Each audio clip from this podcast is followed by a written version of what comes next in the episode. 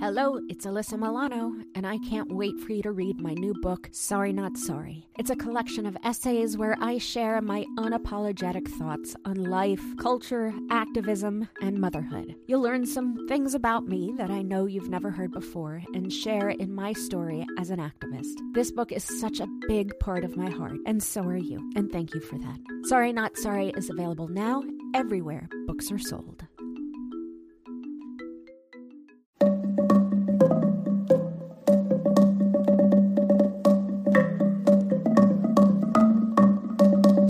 Hi, I'm Alyssa Milano, and this is Sorry Not Sorry.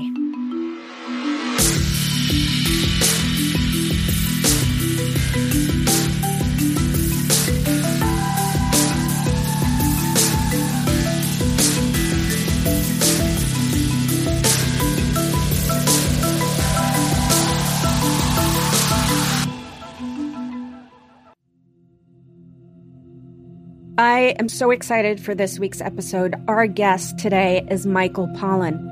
Since the 2018 publication of his New York Times bestseller, How to Change Your Mind, Michael's work on psychedelics has steered the national conversation on the medical potential and stigmas surrounding some of the most powerful, naturally derived drugs. He furthers the discussion in his new book, This Is Your Mind on Plants, and his Netflix series, how to Change Your Mind. Could psychedelics be a viable treatment for ADHD? Like countless other people, I believe that psychedelics have played a huge role in my mental and emotional well being. After this moral panic that hits the culture around 1965, um, nobody studies it anymore. I suffer from a form of a seasonal affective mood disorder. Basically, when the weather's outside, I would feel down. So if it was cloudy, miserable, rainy, I just don't really get enough light, and there's a form of depression that develops because of that. And when you start taking psychedelic mushrooms, at least when I started, um, it was one of the most life-changing experiences I have ever had. Thank you, Mr. Speaker. I rise in support of Amendment 23 to create a grant program for psychedelic treatment for PTSD. Now, that may come as a shock to many, and I say good, because to be frank, we need new ideas because it seems we are losing the battle with veteran suicide. Hi, I'm Michael Pollan. I'm a writer, a journalist, and I am passionate about two things. One is about reforming the food system and improving the American diet, and the other is about fighting for recognition of the potential of psychedelics to help treat mental illness. Sorry, not sorry. So, Michael, I am so thrilled that you are here today with us on this show. Would you just start by telling our listeners a little bit about you? And I don't know if you could pinpoint one moment, but what sparked your interest in psychedelics? Yeah, so I've been writing as a journalist about the human engagement with the natural world for a long time. Most of my writing grew out of my gardening. I'm a passionate gardener. And I realized that in the garden, you could, you had this wonderful microcosm of our relationship with other species, plants especially, but also critters. And along the way, I gave a lot of thought to the different ways in which we use plants. Some are obvious, beauty and nutrition, and some are less obvious. And one of those that I've been thinking about for quite a long time is that we use plants to change consciousness. That's a very peculiar thing. That why is it that most humans, and this is a universal trait, this drive to change consciousness, why are we not satisfied with everyday normal consciousness? Why do we look to vary it in this way? And we do it multiple ways, of course, not just through plants. We do it with meditation, with fasting, with extreme sports. Kids do it by getting dizzy, by spinning. It just seems to be this fundamental human drive, sex or food. So I've had a long interest in that. And I wrote a book. Actually, I've been writing about since the 90s. I wrote a piece on growing my own opium in 1997 in my garden. And what was a story that turned out to be a parable of the drug war, and it got very messy. But initially, it began as this idea that I could take these seeds that were legally available and grow opium poppies, which, by the way, are one of the most beautiful plants that there are at every stage, whether it's leaf, flower, or seed pod. And I could make this tea this gently narcotic tea uh, from it. And then I wrote a piece on cannabis when I wrote Botany of Desire. So this is an ongoing interest of mine. But psychedelics wasn't part of my interest until just a few years ago when I started hearing about this research going on, really surprising research, the idea that you would give a high dose of psilocybin, which is the chemical in magic mushrooms, to people struggling with a cancer diagnosis, many of them terminal, and that this would somehow give them an experience, a rich spiritual experience that would change their attitudes toward their cancer and toward their death. And that really pricked my curiosity and led to a piece that I wrote for the New Yorker called The Trip Treatment, which in turn led to the book, How to Change Your Mind, and an immersion in this area of psychedelic therapy for the last seven years now. I've been writing in this area. You did a pretty good job defining psychedelics, but I'm interested to know where we look to alter our states of consciousness. What do you think that is? A lot of motivations. I mean, it must be adaptive, first of all, or evolution would have done away with the drug takers because people who take drugs are at risk obvious risk of overdose, but they're also at risk of accidents they're more vulnerable to attack. They're not in control of their faculties. So there's risk involved, but there must be some countervailing benefit. And I think there are several. One, an obvious one, is pain relief. We've used opiates for 6,000 years to relieve pain, cannabis also for thousands of years. Remember, for most of history, medicine doctors didn't heal you. They didn't have cures. They would try to relieve your pain and make you more comfortable. And plant drugs were the way to do it. So that's one thing. I think another thing is boredom. I think that many people in this world, and especially in the past when there was not electronic entertainment and easy communication, lived pretty monotonous lives. And there was a desire to vary that life. And another, I think, that's really important is we have a spiritual drive. For most of their history, psychedelic substances have been exclusively used within a religious setting. They were used to channel life changing religious initiation and communion with the divine through intricate ceremonies including drama, music, and dance.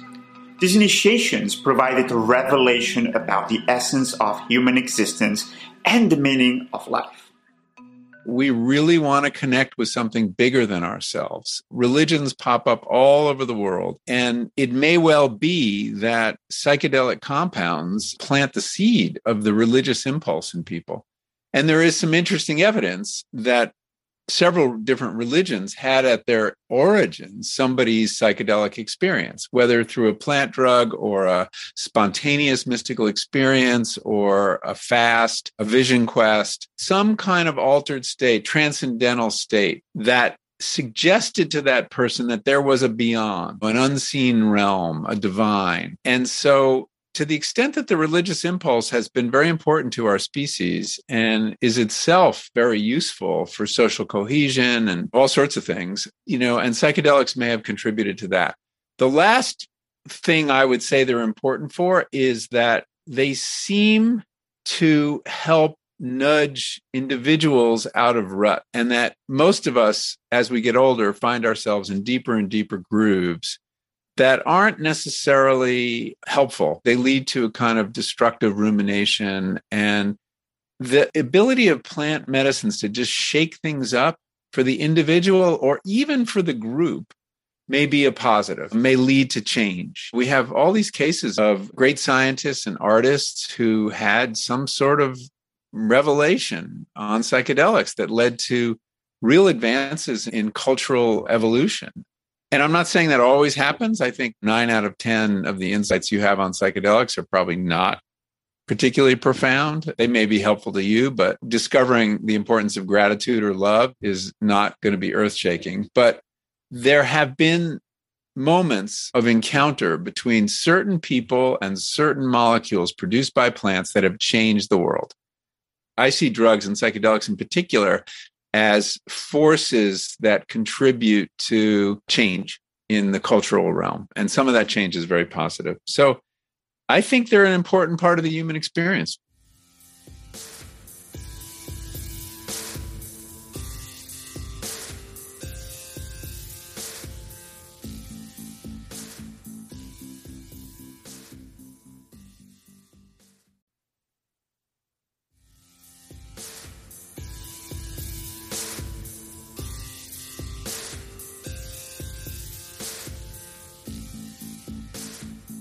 I think we all have that or had that.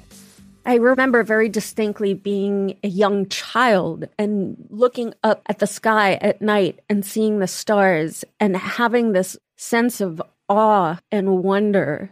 And I think that as human beings, we need that awe and wonder in order to evolve, in order to find new ways of existing in life. And so I think that's so much of the drive you mentioned a little bit about the rut. You talk about that and How to Change Your Mind as a sled coming down a mountain. Well, one wonderful metaphor that one of the neuroscientists studying psychedelics uh, offered to me when I asked, how did he think they worked? What was their significance? He said, I picture the mind as a hill, snow covered hill, and your thoughts as sleds going down that hill. And over time, the sleds dig deeper and deeper grooves. And it becomes very difficult to go down the hill without falling into those grooves. Your path is predetermined. What psychedelics do, metaphorically, is they represent a snowfall, fresh snow that fills all the grooves. And suddenly you can go down the hill on a new path. You can chart any path you want. It opens up a kind of plasticity, a flexibility that the mind lacks as we get older. And I think that's a very good way to understand it. And I think that's enormously valuable. And that's one of the reasons I mentioned I say in How to Change Your Mind, kind of offhand and somewhat unfair, that psychedelics may be wasted on the young. And that as we age is when we need to be shaken up like that. And they do that. They've certainly done that in my life. So that's a very useful tool for us to have. It's a powerful tool. It has to be used carefully. There certainly are risks associated with it, but it's, I think we're blessed to have it. Yeah, I think we should say that the only way for many people to experience the medications that you discuss in your books and in your Netflix series is to break the law. And I know that that is changing and I think it needs to change. But did that worry you while you were writing? And have there been any repercussions? There have been no legal repercussions, knock on wood. I was certainly concerned about it, and I took steps to make my accounts of my own experiences not uh, usable as confessions. And there are things that you can do. You know, if you disguise the jurisdiction, the state where you had an experience, and you are a little vague about when it happened, it's very difficult to use that as evidence. I should say that people messing around with psychedelics are not a big target of the drug war. The drug war is very racist, and white people fooling around with psychedelics are not likely to go to jail for it. But black people using many drugs are. And that's, you know, deeply unjust. I have never known a dead man who gets himself in more than Richard Nixon.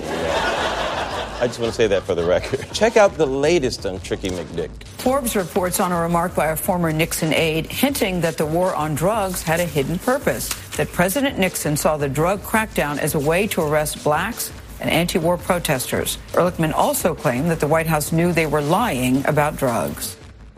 But I think that the risks that we face as middle class white people is not that great. It doesn't please me to say, and it's not exactly a comfort. It's another example of the systemic racism. Exactly. And look, the drug war is very racist, and the mass incarceration obviously has involved a disproportionate number of Black people. And it's one of the reasons I think that many African Americans are reluctant to get involved with psychedelics, that the risk for them to engage with illegal activity around drugs is much greater. And then there's also the fact that many Black Americans don't feel physically safe in their everyday life. And you have to feel physically safe to have a successful trip because you're surrendering your control of your environment, of your body. And that's a big step. And you're not going to do that unless you feel in a very comfortable place. I've talked to many African Americans about psychedelics and why the psychedelic world has been very white. Those themes keep coming up. And I'm hoping it's changing because I think psychedelics have an enormous potential to address racial trauma along with every other kind of trauma. And it may be that once these substances are FDA approved, which is close to happening in the case of MDMA, it's only a year or two away, and psilocybin a few years after that, that when that risk is removed, hopefully access will expand. The opportunity to make these medications available to everyone and to help everyone is very important. And it's part of healthcare justice at this point, which is a major issue in this country. Your zip code should not dictate what kind of treatment you get, or your life expectancy. Exactly. So, in the series, you cover four main psychedelic compounds LSD, psilocybin, MDMA, and mescaline. And we'll talk about each one individually. But first, what was it about these four in particular that made them your focus? Yeah, I mean, there were other substances we didn't do DMT, ayahuasca, ketamine, but we wanted to do four. That's what Netflix wanted, It was a four part series. And each of these substances let us address a whole different complex of subject matter and material. So with LSD, that is the most famous psychedelic, and it is the one with this very rich 20th century history. And it was really what allowed us to do the social history of psychedelics, how they came and changed America during the 60s, what went wrong in, during that period. And there was there is some therapeutic applications there, but that episode is largely about social history and the invention of LSD, which is a great story. Albert Hofmann, this Swiss chemist, accidentally stumbles on LSD in the 30s, doesn't know what he has till the 40s, takes the first acid trip in history, which we dramatize with an animated sequence that's pretty amazing.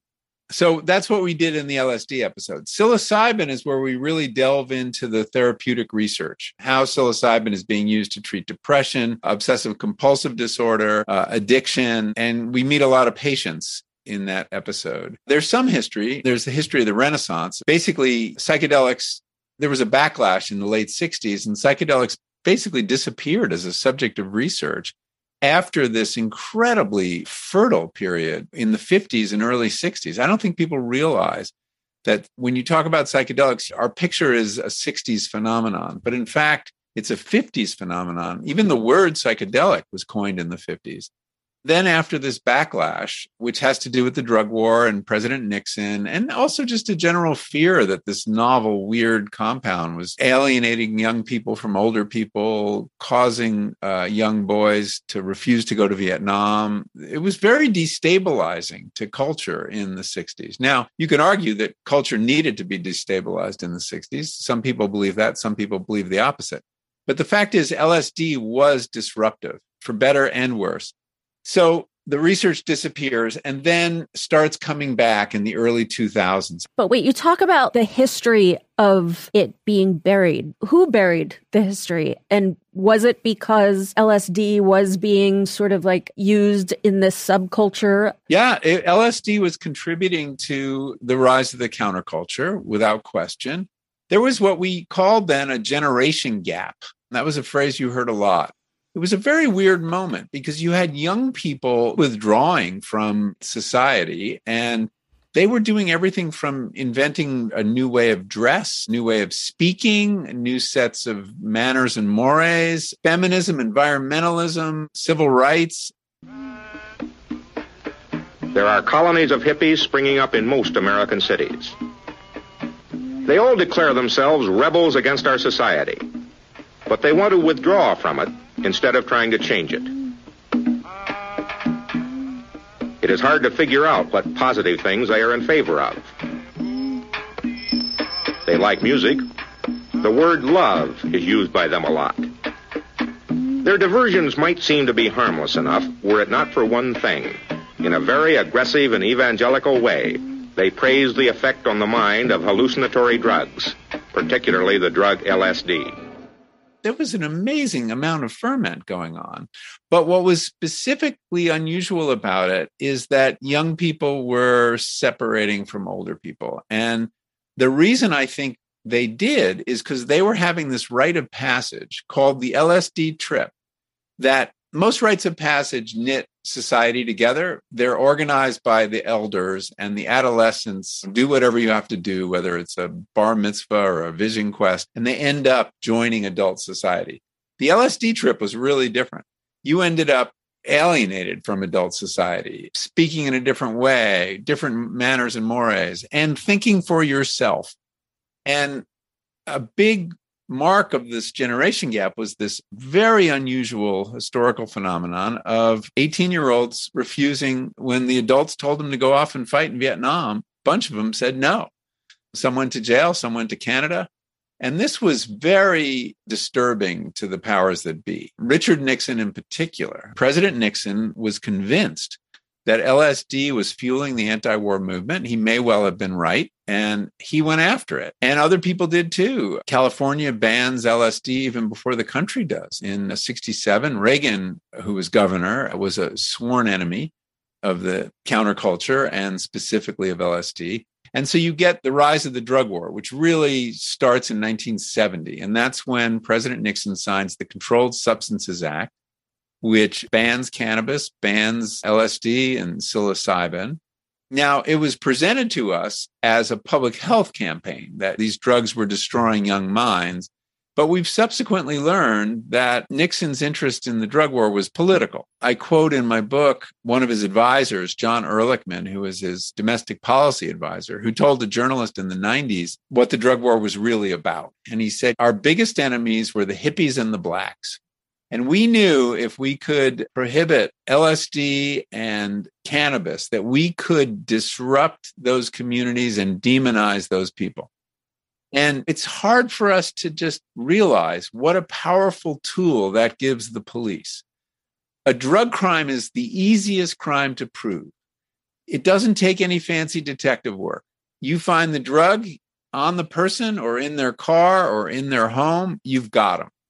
And they did. Cannabis was being widely used by lots of people. And it meant that when the cops came in, they had something. They could get you on something. And that's what filled the jails. That's what gave us mass incarceration, which gets worse in the 90s, by the way, under the Democratic administration of Bill Clinton, who raises the penalties on drug crimes, institutes a death sentence for drug kingpins, and, uh, you know, three strikes rules. But the drug war gave enormous power to the government, to the police, and they still have that power by and large. I think there's signs the drug war is coming to an end, or at least fading. But all these laws are still on the books, and they're incredibly uh, draconian. It really is unreal to me how it feels so obvious and it feels so and maybe it's our own hesitancy or how we are very suspicious of the pharmaceutical companies now. But to me, it just seems so obvious that something that can grow from the earth, that could help millions of people during a really a mental health epidemic that we have, would be regulated so that people can't get the thing that will help them through whatever they're going through. And I come to this from a very, you know, I have very bad anxiety. So I come to this from a very honest place. I think a lot of people come to it from a curious place and maybe the subculture place of, I'm going to be naughty and learn about this. But I come from a very real place of my anxiety has been so debilitating over my lifetime that the idea that there are people who don't have the access to remedies like I do and have to struggle day in and day out without healthcare, without access to mental health experts, without plants that might help is just, it's mind boggling to me. And it's almost like a sick form of torture that people are regulating something that could be so helpful. Yeah, and is also relatively harmless. I think that one of the surprising things about the classic psychedelics like psilocybin, like LSD, is that these are not toxic to your body. There's no lethal dose of either. And they're also not habit forming. People don't get addicted to these drugs. They do have risks, there's psychological risks. People have terrifying experiences. People at risk for schizophrenia should stay away and other psychoses. But I agree with you. I think that for something you can grow in your garden, whether it's cannabis or psilocybin or some other psychoactive plant, who's to say you can't? Why does the government have an interest in what you do in your garden? So I have a real problem with that. And one of the things that's sprouted up in the last few years is the decriminalized nature movement, which I think is a very interesting movement. And it has a very simple idea behind it, which is that plants can't be criminalized. A big step for voters in Detroit. Yesterday, they approved a proposal that essentially decriminalizes entheogenic plants like magic mushrooms and ayahuasca. That organization also working to pass similar legislation at the state level and locally here in Grand Rapids.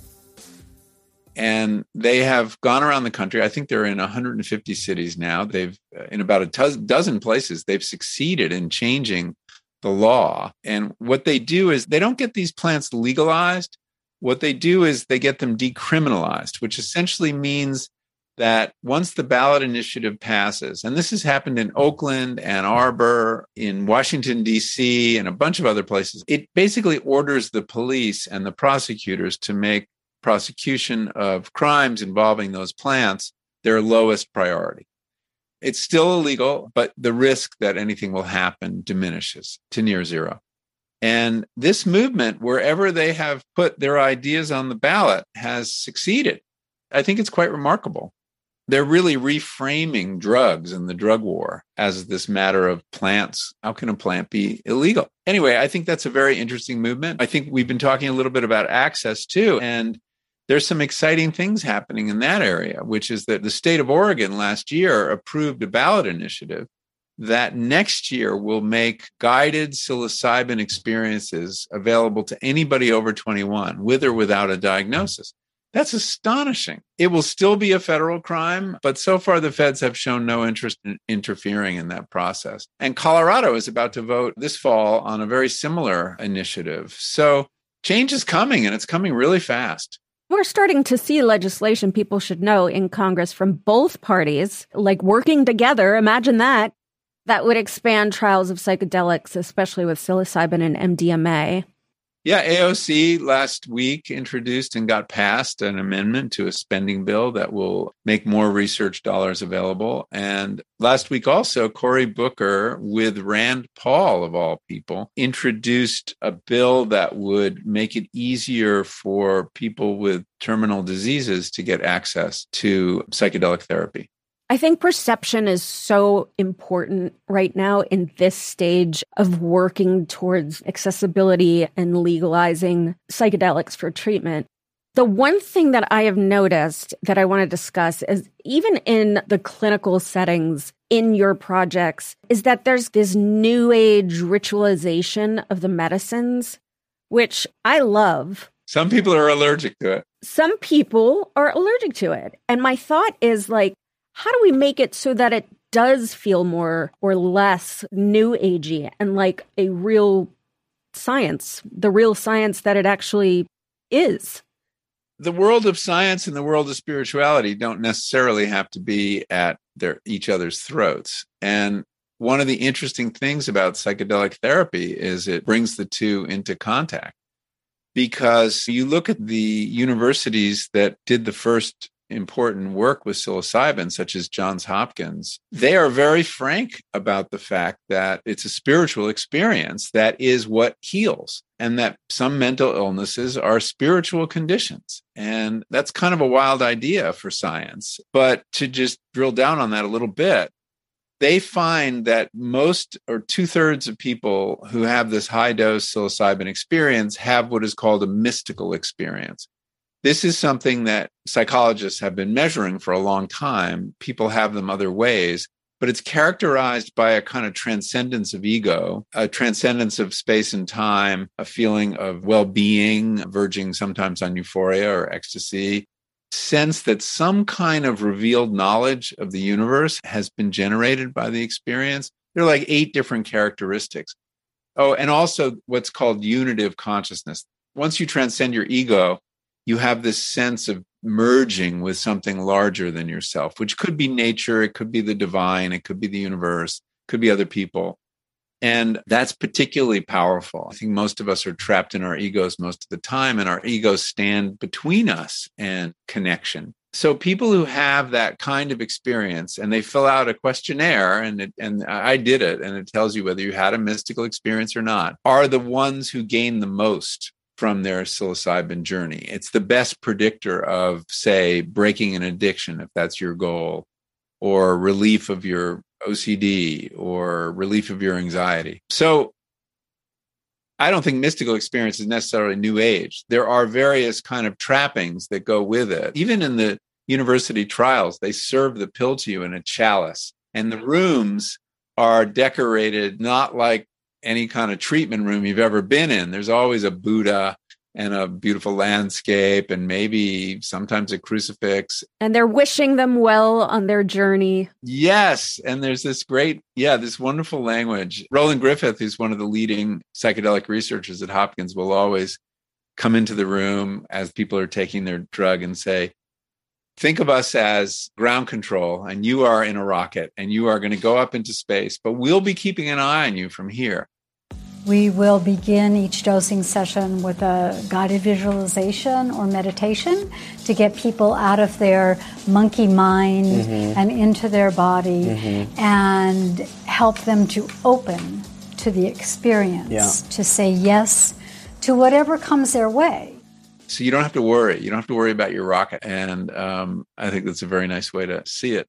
There are guides who use crow feathers and crystals and altars and skins of various animals and the four corners. And they're kind of this syncretic ritual that they're borrowing from many different traditions. And some people look at that and say it's cultural appropriation. I think it's a substitute for the fact that we don't have a lot of rituals ourselves and we need to develop our own. Traditional cultures have a lot to teach us about the safe use of psychedelics. When they came into the West, beginning in the 1950s, they arrived without an instruction manual and that's why we struggled for a long time to figure out what are these good for? Are they medicines? Are they for fun. Some people thought initially that they gave you the experience of schizophrenia, and that was interesting to people who treat schizophrenia. And then other people realized, no, it's not like that at all. It's not the mind of a madman. We ignored a very important source of knowledge, which is looking at native peoples and how they use these. And now we're looking at that and borrowing what makes sense. And one of the things you notice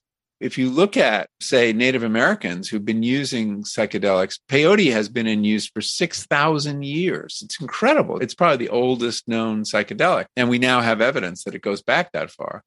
So, how do they use it safely? There's always an elder involved. They almost always do it in a group setting, which is very non Western, but I think something we need to take a look at. They never do it casually. There's always a sense of intention, purpose to it. And they always surround the experience with ritual. And I think that's super important. I think that people who use drugs in a ritual way are much less likely to get in trouble with them. Um, this goes for something like alcohol. The people who use it socially with, you know, with other people at meal times in the evening and are not drinking alone during the day are the ones who don't get into serious trouble with it. It doesn't guarantee anything, but in general, rituals are protective.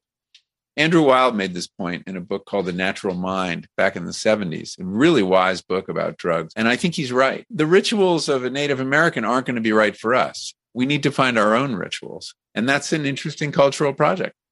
I did somatic experiencing therapy for a while. And for those that don't know, it's basically that when you watch animals in the wild, if they have a moment of complete trauma, which they have quite a bit hunting for their food and running away from prey, there is a nervous system reboot that they do physically where they twitch their leg or they shake their body. And I think when you think about the rituals from the indigenous people throughout the world, it's basically that kind of nervous system reboot. And I do feel that so much of psychedelics is that and much more successful than any of the prescription medications that almost seem to calcify the brain even more so. I wonder if you worry that this imagery that sort of is the 1960s counterculture. It's serving things in a chalice, makes it harder for lawmakers and scientists and just the general public who lives in like Dubuque, Iowa, to accept these compounds as legitimate medicine and science instead of just weird recreational drugs where they aren't connected. CBS News, without any flowers in its hair, is in San Francisco because this city has gained the reputation of being the hippie capital of the world. In the 1960s, a counterculture sprang up based on peace, love, and psychedelic drugs like LSD. The kids who take LSD aren't going to fight your wars. They're not going to join your corporations. Timothy Leary had an insight that if you changed yourself, it would change the world and change the society. Authorities quickly cracked down on the drug, fearing its alleged health effects. Instant insanity. Chromosome damage. It may affect your unborn children. The frightening thing about LSD, of course, is that it lurks in the bloodstream like a tiger. Yeah, no, I think that there may be people that are really allergic to that and are turned off by that. And they need to find other guides who are less uh, enamored of indigenous cultures. I think there are lots of different contexts to put it in. That's just the one that we seem to have inherited. But as I say, I think we need to come up with ones that are really culturally appropriate. But it's a reminder, too, that you're not just taking a pill and that this is not a pharmacological fix. What the drug is doing is catalyzing a certain kind of experience. It is the experience that heals you. Some people call it a mystical experience. Researchers in Europe, it's interesting, who are much less into the new age side of things and don't talk about mystical experience. They talk about ego dissolution. Now, that's kind of a Freudian psychodynamic term, but this idea that your ego goes away and then you merge with something larger, it's just a different vocabulary for the same phenomenon. I think there is something that's happening to your ego. Your ego is quieted or destroyed temporarily, and good things happen because the ego locks you in. The ego is that critical voice in your head, that striving voice in your head. And egos are very useful. They get a lot done. They've been very important in your career, very important in my career but they also stand in our way. They separate us. They distance us from nature, from other people. They tend to be selfish. They tend not to have the gratitude that we should have. And they're very instrumental. They're about getting things done. And having a break from the ego, I think, can be very therapeutic, or getting some distance on your ego, which, of course, is part of what happens in normal psychotherapy. Or just to be able to recognize your ego so that when you're living through life, you could recognize, oh, that's the ego talking. And I need to either encourage that part for this situation in life or discourage it. Yeah, it's a voice you want to ignore sometimes. And one of the things that I have, and when I had an experience of like complete ego dissolution. My ego just died during a guided psilocybin trip. Ever since, uh, since I survived the death of my ego and watched it happen, I realized, oh, I'm not identical to that voice. It's one voice of many, and I don't have to listen to it. And so sometimes I just recognize, all right, that reaction, that's my ego up to his old tricks, and I'm just going to ignore it. And that's a very important lesson that I think some people get out of psychedelic experience. I want to talk about MDMA. This compound was it was an accident created by a pharmaceutical company and then ignored and decades later a chemist went back in and synthesized it. Sasha Shulgin, yes, who was a great psychedelic chemist, lives near me here in the Bay Area did. I mean, he's died, and his wife just died actually a couple of weeks ago, and she was a partner in uh, the invention, the creation of many compound, new compounds. But probably their biggest accomplishment was discovering MDMA as a therapeutic agent because it had been invented. I forget the original purpose Merck had for it. They put it on the shelf. They never did anything with it. And then Sasha Shulgin in the early 70s, I think it was, resynthesized it and tried it as he would with all these compounds he made. And his wife was a therapist and she tried it and she said, This compound can be very useful in psychotherapy. It is not a classic psychedelic.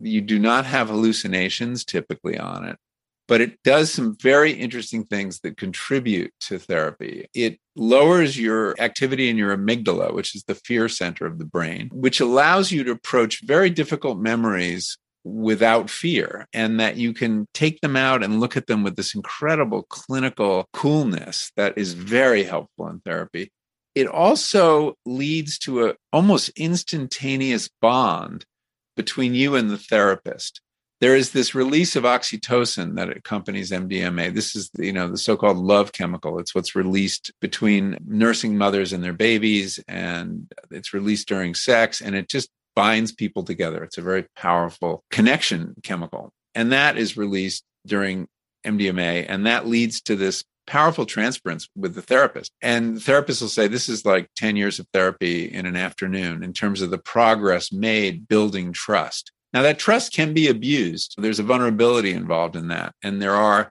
some unscrupulous therapists who have abused that trust. It's important to understand that you have to choose a therapist very carefully. But the result is that MDMA has proven a very effective treatment for trauma, PTSD, because people can deal with their trauma in the therapeutic setting, re experience it with less charge than they had. It used to be that every time these memories came up, they were just so full of fear and anger and uh, powerful emotions that they really couldn't deal with them. So it allows you to deal with difficult material. I think the future of MDMA is going to be as a couples therapy agent because it allows two people to talk about the most difficult subjects imaginable without getting defensive and openly and fearlessly. And that's really important in a relationship. There's also an emerging trend, at least emerging from my perspective, it might not be emerging, of people microdosing psychedelics. Can you talk a little bit about this? What is it? How does it work? Why might it be? And for who might it be beneficial for? Yeah. So microdosing is the practice of taking a tiny dose of a psychedelic, like 10% of a normal dose, 10 to 20%. Studies have shown psychedelic mushrooms can treat or even cure depression, and some San Diego moms are turning to it for help. It's called microdosing. It's not legal, but a North County mom admits she does it and it works and that it's such a little amount that you shouldn't really feel it. Uh, it shouldn't you shouldn't feel like you're tripping in any way. If you are, you're taking too much. And people do this on a regime. They'll do one day on, two days off, one day on, two days off. And many people report benefits in terms of depression, productivity, creativity. They just feel better. There's not a lot of research on microdosing. It's surprisingly difficult to do, but we haven't done the kind of double blind controlled studies where we could really determine for sure that it's not a placebo effect. It may well be a placebo effect. Placebos are very strong in general. If I give you a sugar pill and say this is going to help with your anxiety, it will help with your anxiety to some extent. If I give you a little bit of LSD and say this is going to help with your anxiety, we attribute so much magic to that molecule that it's going to have a powerful placebo effect. So that may be all that's going on. We just don't know yet for sure. Doesn't the chemical break down similar to an SSRI? No, I mean, it does influence the same receptors. There is serotonin receptors in the brain, the 5-2A receptor. And that is the one that serotonin locks into, and LSD and psilocybin, which chemically are similar to serotonin, and not to mention uh, mescaline, fits into that receptor and activates it. So that sounds like an explanation for how it works. It isn't completely like why should serotonin do something so different than what LSD does if they're involving the same receptor? There's some cascade of events after the receptor's been activated that produces the psychedelic experience and that we don't understand. And that's research, really interesting research. In fact, here at Berkeley, we um, co-founded a psychedelic research center at Berkeley and we want to look at some of these questions of basic science of how does it work because we haven't unfurled that mystery yet.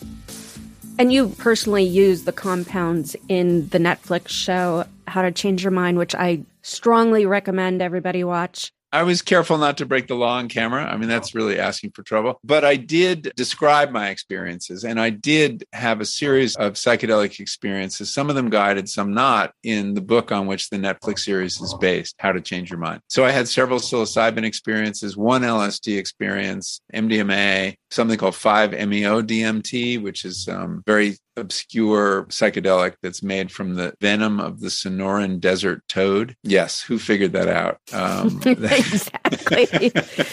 exactly. How? What do you drink that? No, you smoke it. That's the other thing. Somebody had to figure out that it's best, it's toxic. If you just consumed, it's toxic. But if you smoke it, the bad compounds go away. It's very powerful. I found it really destabilizing. The best thing about it was it only lasted about 10 minutes, but I'm not inclined to do that one again. How did these experiences change you? Is there a Michael that was very different pre these experiences versus who you are as a person now, what you've learned about yourself?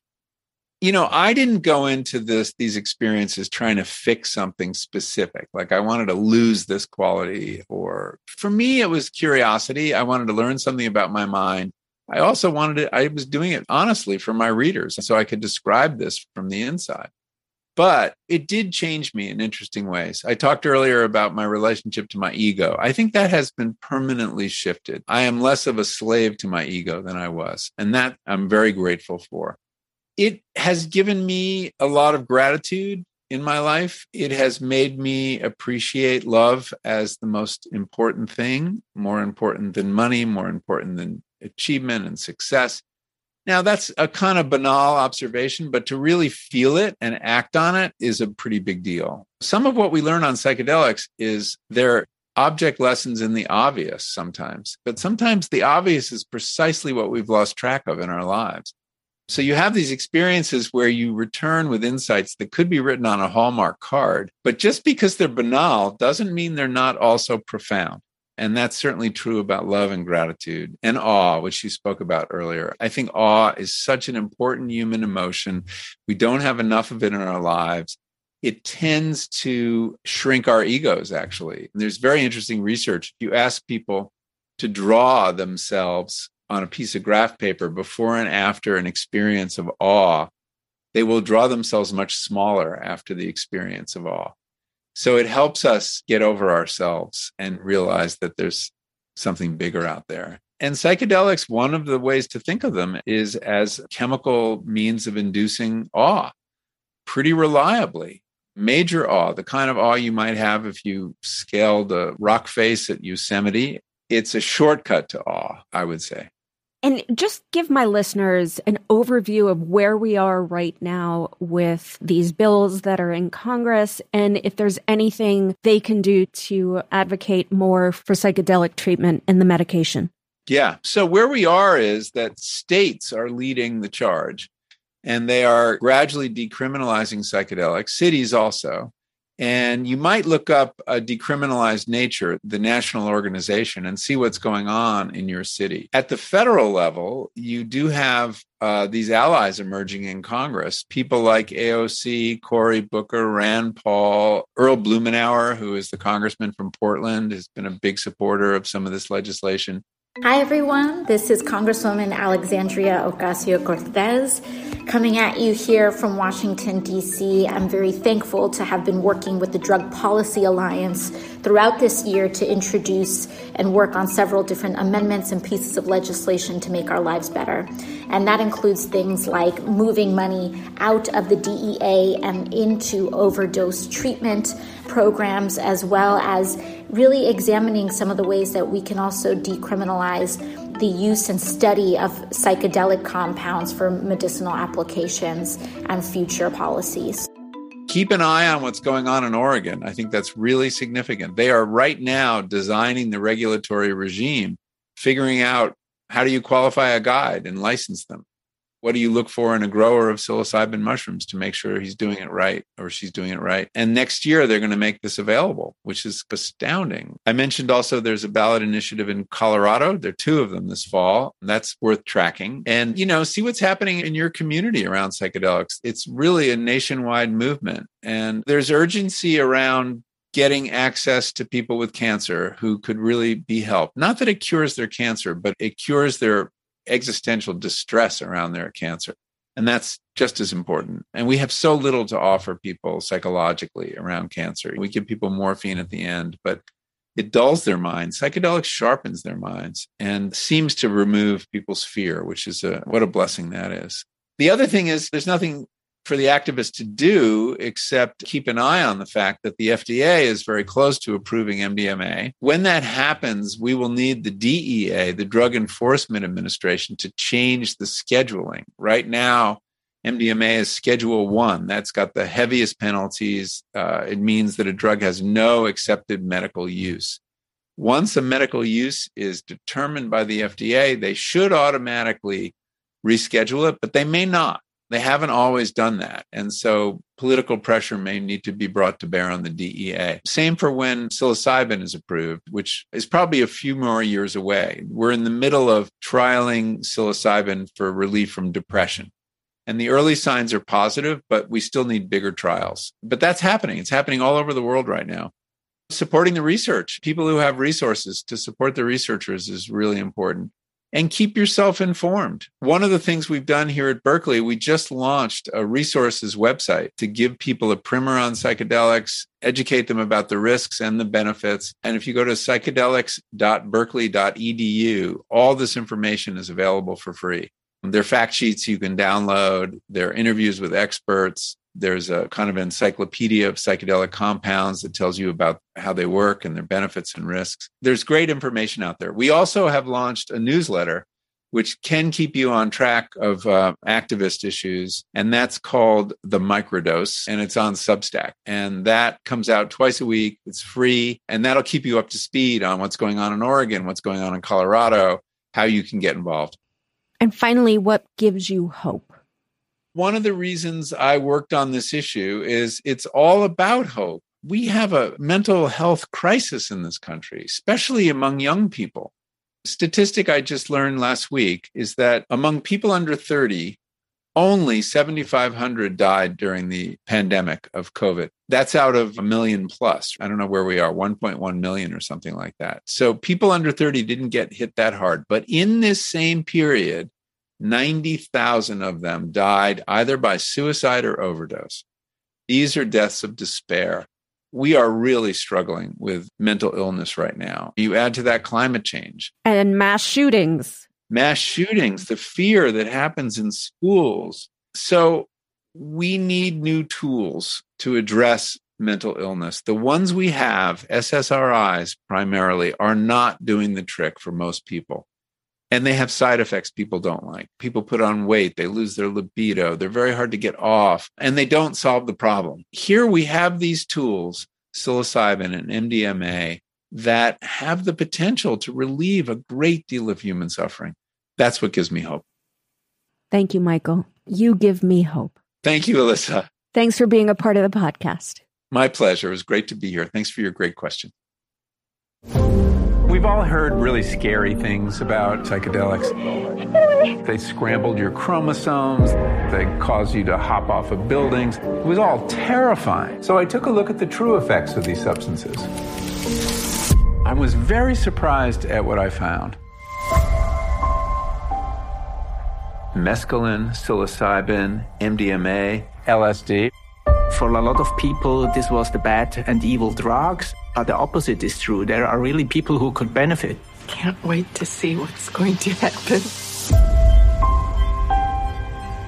What if mental health problems like OCD, PTSD, alcoholism, and depression could all be helped? I'm a fairly conservative, sober scientist, but I've seen it work. And this medicine here starts to help heal. Some of my friends said, don't do it psychedelic therapy has the potential to revolutionize mental health care. They broaden the lens and you realize, oh my goodness, there's all of this. I didn't know. It's like a light bulb has gone off. My story is the same story as millions of veterans. Where my story becomes unique is I took MDMA three times. It saved my life. It really did short circuit this suicidal period that I was in. It's not like magic bullet that everything's perfect. But just think how much human suffering could be relieved. This is the tool for understanding the mind. María Sabina fue una mujer que, por así, le abrió puerta a todo el mundo. This tension continues to grow. If the drug war ends, what's the peace look like? We're all striving to have good health and happiness. This medicine helped me stand on my own two feet. True science probes the very frontiers of human knowledge. And that's where psychedelic research is right now. We have a mental health crisis in America, And with the collective global trauma of COVID, it's only getting worse. We have to break from tired, illogical, and harmful arguments against psychedelic compounds and open all potential avenues to fight this epidemic. We use some plants for medicine, but other plants are forbidden, and there is no clear reason why. Or that some chemical compounds created in laboratories are allowed and others are not. Now, I want to be clear that I'm not talking about plants or chemicals that drive addiction or using any chemicals in ways that harm people. But psychedelics show so much promise as medicine and have such a long history. Why would we deny so much potential help to so many people? Why would we even try to do this? How can anyone claim denying that help or even research into that help is in any way the high moral ground? This is something that should be beyond politics. Democrats who claim to value people over profits should see this as an easy decision. The Republicans who claim to value small government and deregulation should see this as an easy decision. It's time for us to get out of the broken morality of Nixon and Reagan and into the 21st century with our policy on psychedelics.